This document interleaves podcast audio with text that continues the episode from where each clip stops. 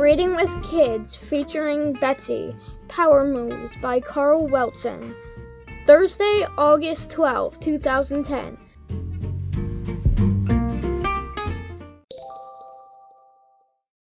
Guess Dave smoked a bunch of grass, got the munchies, then ate three pot brownies before I got home. Idiot. If we had to go to the hospital tonight, I'll be PO'd.